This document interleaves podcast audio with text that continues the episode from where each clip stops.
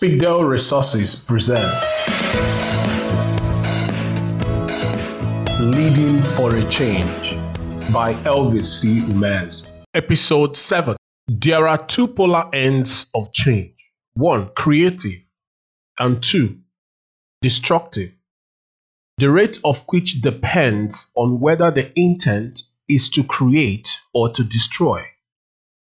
It is easier to experience change due to destruction than creation. So, a leader as well as the people can easily know the polar ends of change they are experiencing by the ease with which it happens.